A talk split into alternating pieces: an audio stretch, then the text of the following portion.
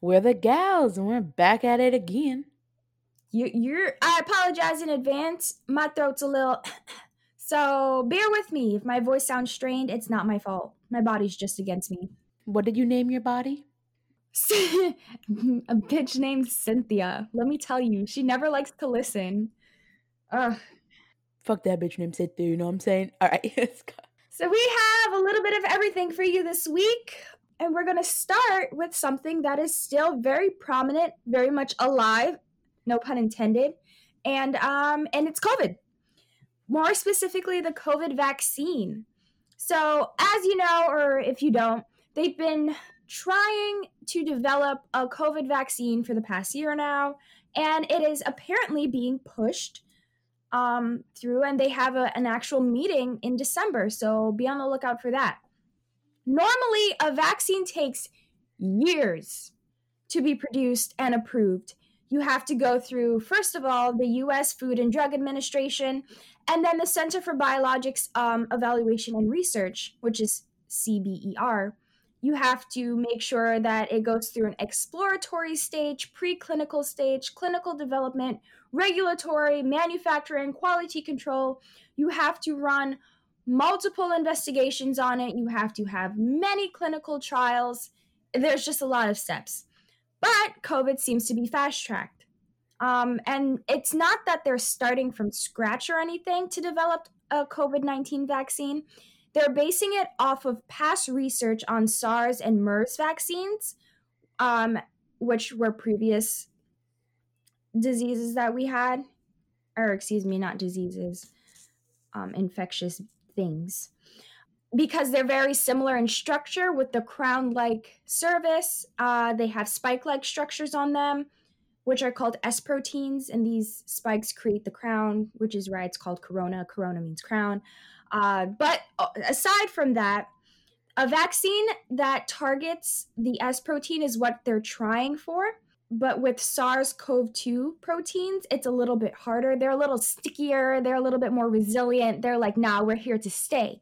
So, in hopes of, you know, prying them off of us or off of their cells or trying to kill them in their own habitat, uh, they've been pushing for a vaccine. Now, the main company that's been pushing for this is P. Pfizer or I don't, Pfizer. I'm P Pfizer. Yeah. P Pfizer. Love that. Uh sorry. I, I appreciate that you made sure the P wasn't silent. That's mad respect. Of course, I try. I believe that they are German German based company mm. in New York and they specialize in biotechnology. Um, so after conducting their final efficacy. So that's their like phase three of study on their potential vaccine. They've been, as I said, they've been going at this for a little bit, but their mRNA based COVID vaccine candidate, which is the BNT 162B2, which is just a location, what they're targeting, um, met all of the study's primary efficacy endpoints. So it met like all of the uh, regulations and protocol that they were supposed to meet. So, with that in stop, uh, fuck, what? Why am I messing up so much? With that being said, they have scheduled their meeting for, I believe, December 14th uh, with the FDA to get it approved. Well, to get it into its final steps of approval. Um, mm. analysis on the data indicates that the vaccine efficiency um, is about 95%. But its participants are all adults over the age of 65. So we have no collective data on anybody that's younger or with like disabilities. It's mostly just one group of individuals that they see to be being hit the hardest by COVID, as we know, are our older folk. So that is their target group. The participants had no SARS CoV 2 infection, which was their primary objective. And in each case, they measured from seven days after the second dose. So the first dose, they gave them seven days after that. Then they started another seven days for their second dose. And they based it off of 170 cases of COVID 19 that they had. So out of that, 162 cases were observed with the placebo group versus the eight cases that actually had their experimental BNT uh, vaccine. And it was seen that 94% of that showed positive results. Now, 94% of eight, not very good statistics, Mhm, but yeah. it is what we have currently. And that's another thing they like to throw out a lot of these large numbers saying 95% success rate, 94% success rate. Success rate from what? You have to make sure that you understand uh, the numbers behind it, how large the trial group was, what was the target group, and like how many individuals they actually gave the vaccine to. I implore that you also check these out yourself because it is important to do self research so that you understand it. So, with this COVID 19 vaccine, they're using what they have as the results and basically rolling with it, saying that they have enough now. Of course, they are going to conduct more trials, but they're hoping to have vaccines roll out by the end of this year. And as you know, it is November 22nd. We don't have very much left of this year, thankfully. Um, however, and this is my own personal opinion that I'm interjecting here, I do not believe that that is enough time, even though they are using prior research um, to base this vaccine off of, to roll out a vaccine. I believe that they haven't done enough studies yet. They're only using older individuals thus far. They need to have a wider clinical trial study. They need to have individuals, babies, babies can get COVID. Babies have gotten COVID. I see it all the time. I work in the ER. It's a sad sight, but it is our reality, unfortunately. So, um, obviously, you cannot test on a child.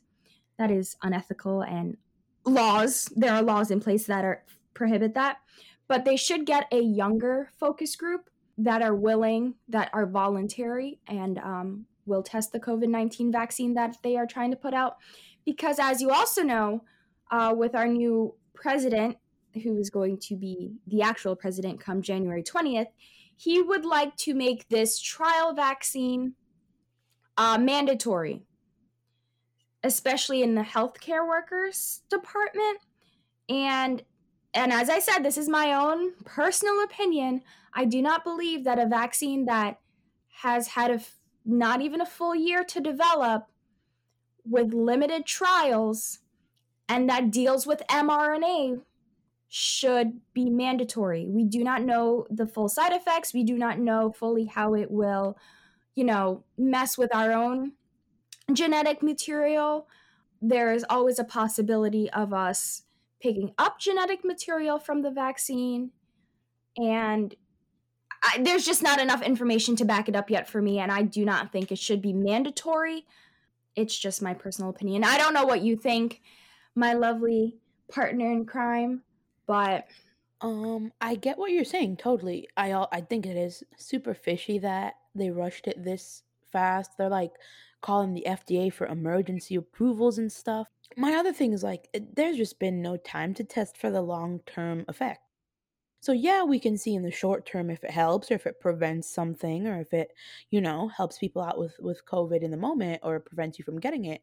But once you've gotten the vaccine, you know, there has not been any time for you to test what it's like in a couple months like if there is any adverse thing after being in you for a, a period of time you know like, like you said there's just not they had there hasn't been enough time for them to really check thoroughly about this vaccine and what it does to people but with the way things are going and it's gonna happen it's gonna probably be mandatory for healthcare workers and first um what's it called like essential people. I think after healthcare, it's definitely to go to all the essential workers or low income people. They always love to test on the low income. And I guess we'll see what happens. When they don't have enough guinea pigs, they're always like, our essential, our front line deserves to be protected. And it's like, mm-hmm. now you want to take us into consideration when we can be your guinea pigs? No. Test it on yourselves oh, goodness gracious. Yeah. But I, it is probably going to get approved before the end of the year. How rushed everything is, I see it happening. I agree with you on that. I mean, already making an appointment for December with the FDA. Yeah. That's crazy. It's Mhm. not even been a full year. Well, I guess it has now been a f- No, it has not been a full year. I digress. Has not been a full year. So, keep on the lookout for COVID-19 vaccination updates, of course, on the FDA and CDC websites. And how do you pronounce them? P Pfizer. Pfizer. Okay. And P P. Pfizer. Just forget. Oh, got it. Wait, the P is silent? yes, that's why it's called Pfizer. I thought it was called Pfizer. No, take out the P. The P is just there to style on hoes. Okay, I apologize for being illiterate, y'all. T- mm, today is a day. Pfizer. Please keep a lookout for the Pfizer group and their updates on their clinical trials. Yep. But moving from our wonderful COVID 19 vaccination, We about to hop right into cancer. That's what we're doing. So we've got not uh, panic laughter. panic Uh, laughter. This next story we got is uh is interesting. It's one it's a world, it's an international story. It's from Martinique, um, which is little Caribbean, like French West Indies technically, uh, sort of close to the coast of Venezuela in that kind of in that Caribbean Sea area. Try to give you a little trying to triangulate the location for y'all. But there are there's a lot going on there, specifically because a lot of the people that live on Martinique are saying that they have been poisoned by a carcinogenic pesticide. It's a it's a thickum story, so so let's try to give you the the meat and potatoes of it. So as I just said, you know, Martinique is in the French West Indies, so it's one of the Caribbean islands that has had a really was colonized by France and had a really strong French um, impact. So for a lot of times, as most colonizers be, France used this island as a big ass plantation. You know, taking its resources, having its people work for things that would be shipped to France. One of the biggest things Martinique was known for was bananas. So there were just tons of banana plantations nearly everyone on the island around the 1980s that's really when this this all occurred um would work there at least one or two men in every family worked at a banana plantation at that time that was the only source of income for a lot of them so in 1981 the french authorities advised the use of chlorodecone chlorodecone i don't know it's wild sis um, Mhm. chlorodecone as a pesticide in the banana plantations. Mind you, they started this in 1981, but the World Health Organization in 1979 said that this pesticide was potentially carcinogen- um, carcinogenic, and then the United States in 1975 had already stopped using it. But France was like, can't see that. 1981, they said, let's use it in our banana plantations. In 1990, nine years later, that very pesticide was banned. However, France lobbied and got permission to use the rest of its stock. So Martinique was using this carcinogen, um, this pesticide, until 1993. So now they haven't used it after that because it's banned in the world. It was banned as a strong carcinogen. Now, a lot of the younger folks are, are getting older, growing up, and majority of the men are having cases of thyroid disease, prostate cancer, um, other cancers in women and young and girls that worked on those plantations are also on the rise. And we're like, wow, why does everyone have cancer? So it turns out because they had used so much of the of that pesticide for so long, the water and the very soil of Martinique had been poisoned. So for decades after they stopped using it, anything they have been growing on the land have been all passed on with this pesticide in it. They a lot of fishermen can't even fish in the local waters because the waters, the rivers and the coastal waters are also contaminated. After recent tests in 2018, 92% of all of the people that live in Martinique have traces of chlorothalonil in their blood. Like everyone that lives on the island has this in their bloodstream. So that obviously sucks ass. Uh, the the island has started. There's a lot of grassroots organizations, you know, trying to get retribution from France to be like, bro, we're dying of cancer over here, and you literally did it to us, even even when you knew that it was bad. Like what? In 2018, uh, the Fran- the French president Emmanuel Macron finally accepted like responsibility. So France so he was like, okay, this is an environmental scandal. France was obviously collectively blind about this issue like I take respons like we as the French people take responsibility for for letting this happen. That year, there was a law passed to create uh, a compensation fund, you know, as you do for all the agricultural workers and their families that, you know, had suffered from or are starting to suffer with, uh, you know, anything that could have been because of this pesticide. So like, you know, like any injury loss, like civil lawsuit thing, there's a, a, a fund, you know, like the like the 9/11 fund where all the families would get some stuff or help and the first responders would get help for their, for their medical problems. Same idea. Now that was in 2018. It is 2020, almost 2021. And no payouts have started for any of the people on Martinique. So that's crazy. Fishy. Absolutely fishy. So obviously there has been riots and protests. A lot of advocates have are were put on tr- are going to be put on trial in January for you know inciting riots and really trying to get the word out to get people to know that they're a small country but they're suffering uh, th- there's a 25 year old with blood cancer they're like even if you weren't alive to work on those plantations if you were born in that country and you eat the the food of the land you'll you can you can just as easy get cancer so no one is right right so now we're like, all right. So everything is basically poison? Everything, land, water, soil, everything is basically poisoned. And it's been that way for decades, and people and a lot of science, environmental scientists are saying it will probably be this way for the coming decades. It's not that's not easy to fix. Oh my god. Yep. So now we're like, okay, if France if if France commissioned the use of this in 1981, but other countries have stopped had stopped doing it 5 years prior, 6 years prior. Why did France commission this pesticide? Even after the World Health Organization had said this was a potentially carcinogenic thing in 79. And France was like, uh, we're still going to use it. Why?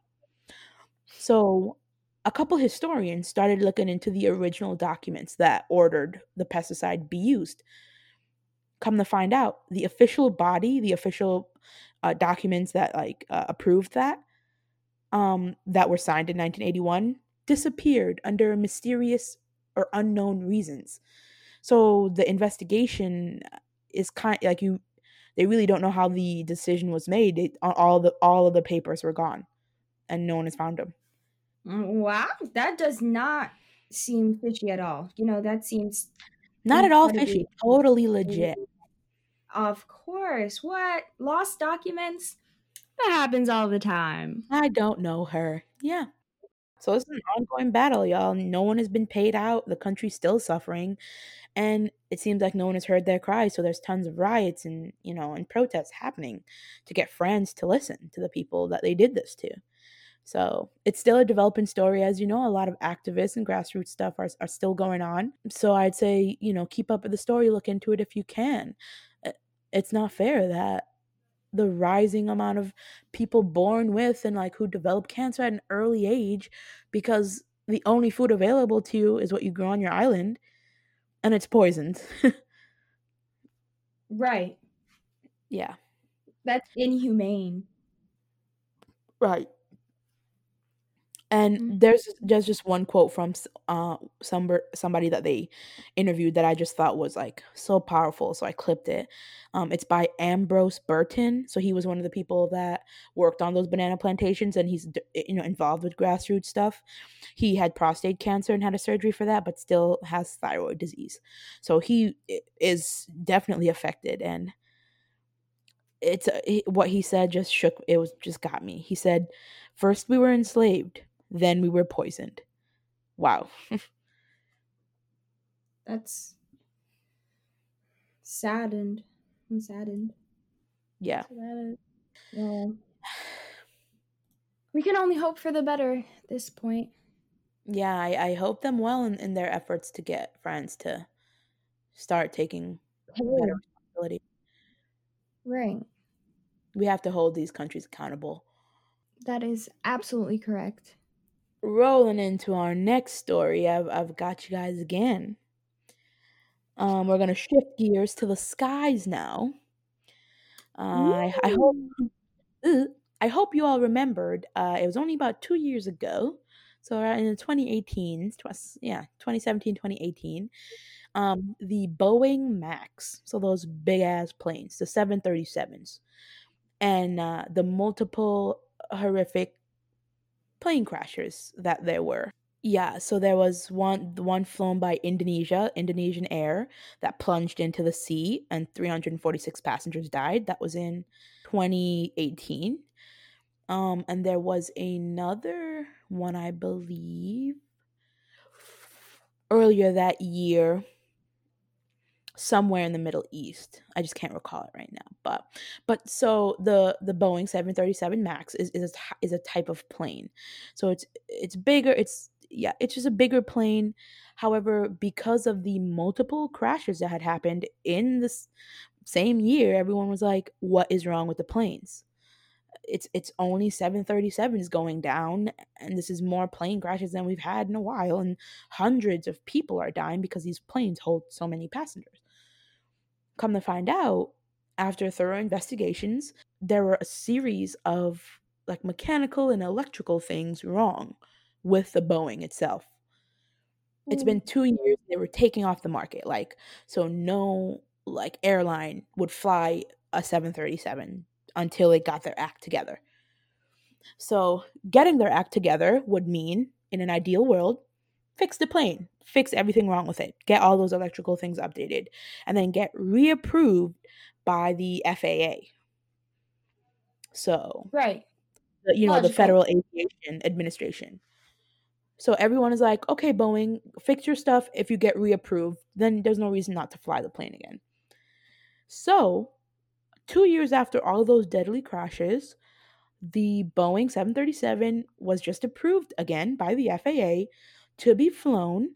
A lot of people are still super, like a lot of airlines are still super cautious. the only um, country that has chosen to fl- fly it this year is America. Hee hee because why not? So America is the only airline, like American, like flying American is the only U.S. airline to use seven eight use the seven eighty seven. So Southwest isn't using it, Delta isn't using it, JetBlue not using it. It's American that's going to be using it. Um, and it will be the first time that the 737 will fly in the last two years. So that will be a round trip from New York to Miami on December 29th. So if any of you are slated, you might be on Boeing. Oh my god, that's terrifying. Yep. Um other um other like airlines will start flying in the second quarter of 2021. They're like not going to be the first, but we'll get back on it. So United and Southwest will start to fly around um March-ish of next year. So, so some a lot of consumer groups are like, please disclose if you have people going on a 737 flight. Like you know when they start booking stuff, people mm-hmm. are like, please let them know because like if people are not comfortable being on that, they shouldn't be able they shouldn't have to board. Um so now another one of the other big points of contention is that Boeing, you know, the 737 was decommissioned, well, taken off because of the electrical and mechanical problems. Did they fix it? A lot of people assume, well, yes, to be approved by the FAA, they should have fixed their problems. They should, you know, be fine to be approved again. Um, and that is what they are saying is that they, you know, they met the FAA standards to be flown again. However, I, I'm going to play devil. This is me now. I'm going to play some devil's advocate. When they flew before and they had those crashes, they were FAA certified. So I would like to see more evidence, more, you know, more people talking about what they fixed, how they fixed it, you know, to gain FAA approval. Um, if they had it before and they still crashed, I want to know what's different this time around before people start boarding again. My God. So I, yeah, it'd be nice. Mm-hmm. To list off everything that was wrong and then show me how you fixed it, and then, then maybe I'd buy a plane ticket from you. Right. So now a lot of the people who lost family in the original crashes, oh, the Ethiopian crash, not the Middle Eastern one, um, the Ethiopian crash, a lot of families that have lost people from uh, the Indonesian and the Ethiopian crashes, they mm-hmm. do not trust it. They're saying this is a plane that we was assured to be safe and crashed not once but twice. Obviously, safety is not a priority for this company, so and, and i agree with them. We're going to need a little bit more than appro- than FAA approval this time around. I, I, yeah. I need you yeah. to show me the blueprints. Facts. And you know mm-hmm. the craziest thing though? What? So these planes were decommitted, like were off the roster for like two years, and now they got the clearance to fly again, right? After two years.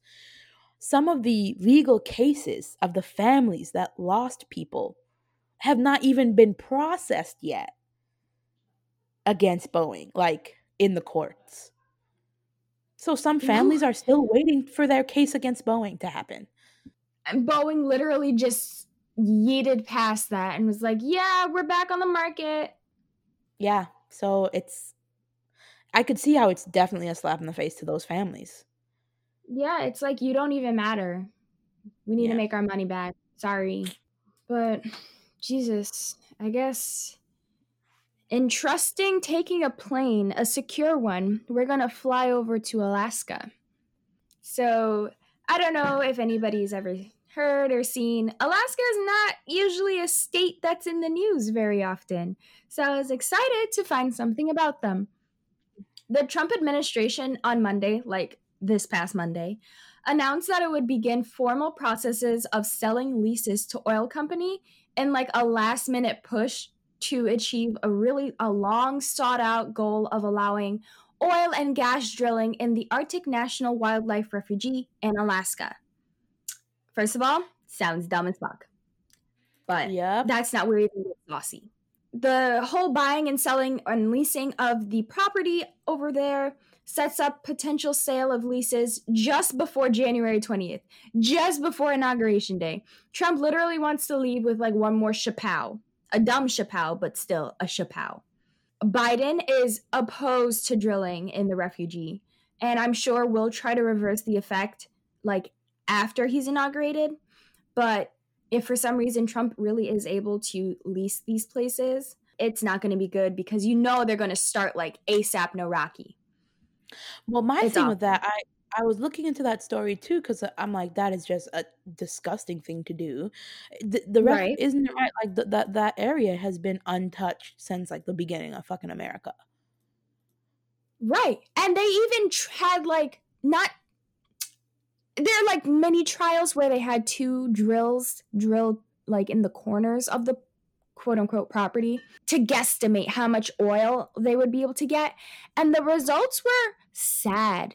They had literally a teaspoon of oil that they were able to extract. So is that really promising? Like, I understand I, that maybe some parts may have pockets, like large pockets of oil, but regardless of what, you shouldn't drill. The Arctic Refuge is one of the last vast expanses of wilderness in the United States. It's 19 million acres. And for the God. most part, it is untouched by people. It has just wildlife on it, like caribou, polar bears, waterfowl. These are all prized animals and they have been protected by environmentalists as well as the surrounding native tribes. Um, but Trump is like, nope, I'm going to open that part to oil development because that's what we need to expand domestic fossil fuel production. Um, and obviously, environmentalists and the group representing an Alaskan tribe. I do not know how to pronounce it, so my bad, but I'm going to say Gwich'in. Uh, they live near it. They filed a suit claiming that the Interior Department did not adequately take into account the effects of the oil and gas development on climate change or the wildlife. Those tribes depend on the wildlife in that area. And that's why the wildlife is so pristine still. It's because they take only what they need, they never overkill like we do, and they keep the land fresh. So you are trying to take away their source of food, first of all, their source of clothing and whatnot, because they can skin and use hide and whatnot. And then you're going to rip off pristine land for oil? Really, Bev? But the Gwich'in are right. The Gwich'in tribe are especially concerned, as I said, for the effects on the herds of caribou, which roam throughout that part of Alaska and, of course, neighboring Canada. They have not only physical ties to that caribou, like pack, it's also spiritual. They rely on them for food, but they also rely on them for their traditional practices. And obviously, drilling there can ultimately affect the survival of them as well as the herds that they need. Aside from that, scientists are more concerned with the polar bears that are there, which come to land from their natural habit, which is the sea ice and whatnot, and ice melts for hunting. They are already on our endangered species list. Why do we need to kill them off? This year we already lost the blue macaw, the white rhino. We really need to lose more? Really? Come on. Now, now my thing with this, I'm thinking about it, and Trump wants to start leasing up until the day before the inauguration. Yes. And I know that if this happens, the Biden administration will want to obviously reverse that. But here's my thing I think it's going to be a trap.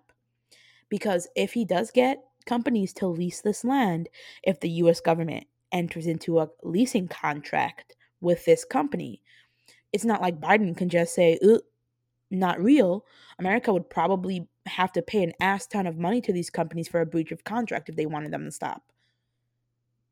That's right. And the contract could be mm. like five, ten, even 15 years. You're going to have to pay them millions of dollars Trillions. to get out of that. Trillion, billions at least, or billions of dollars. So it's I think he's setting up a trap for the Biden administration to look bad no matter what they do. Because they're going to look bad because they're going to cost America billions and trillions of dollars, depending on how many companies leased. And if they don't do anything, then they're going to look shitty to all the environmentalist groups that supported them. It's a it's a trap. It's an awful trap. He just I understand maybe wanting to look good for yourself sometimes, but this is an entire country, okay? These are people's livelihoods that you're messing with. This is the environment that you're messing with. There are too many aspects of this one stupid deal that you want to make that delve into it. Like it's too much. I it made me sad reading it. It made me sad researching it, but I felt as though it was necessary to put out there because as I said, Alaska is not a state that's usually in the limelight. So, at least we now know what Trump is trying to do. And this was 3 days ago. Amazing. Three days ago. But Amazing. I do have one little tidbit. Um, if you do want to do some extra like research this coming week, I implore that you research Ethiopia right now because they are still in yep. their conflict between North and West Ethiopia. Um, it's tensions between the TPLF and the EDF, which EDF is the Ethiopian Defense Forces, and the TPLF are the Tigray People's Liberation Front. They are the current ruling party in that region. Um, there are many people, men, that was not correct English. There are many individuals that have perished in the past month, and this infighting, not many individuals can get information since Ethiopia is very much closed off, especially to the Western world. I do not blame them. They've, ugh, I do not blame anybody on the other side of the world for being closed off. However, I think that they should, at least some parts, allow some individuals to get some coverage of this issue because it is very important. So, yes, take a delve into that if you'd like. It is an important issue. Ethiopia has many resources that we need, many resources that surrounding countries of Ethiopia needs. Yep, thanks for that. We'll keep an eye out on that. And as you know, Mhm. most of the stories we talk about ever, you know, are ongoing. It's not like it just stops today. Everything is ongoing. So, you know, be up to date. Make sure your family and friends aren't in the dark either. Right. And as much as we try to focus on main issues, we also try to bring issues to light that not many people have heard of or Yeah. don't even know exist. That's what the gals are for. We got you, pals. and as usual, follow us on Twitter at IGMPodcast. Uh, feel free to interact with us there. Share us with your friends and family. Uh, if you're listening on a platform where you can rate and uh, write a review, please feel free to do that. You know, the gals appreciate. Um, but until next time, pals. We're the gals, and don't forget to give us feedback because we loves it. Have a good day and enjoy your week. Bye. Ugh.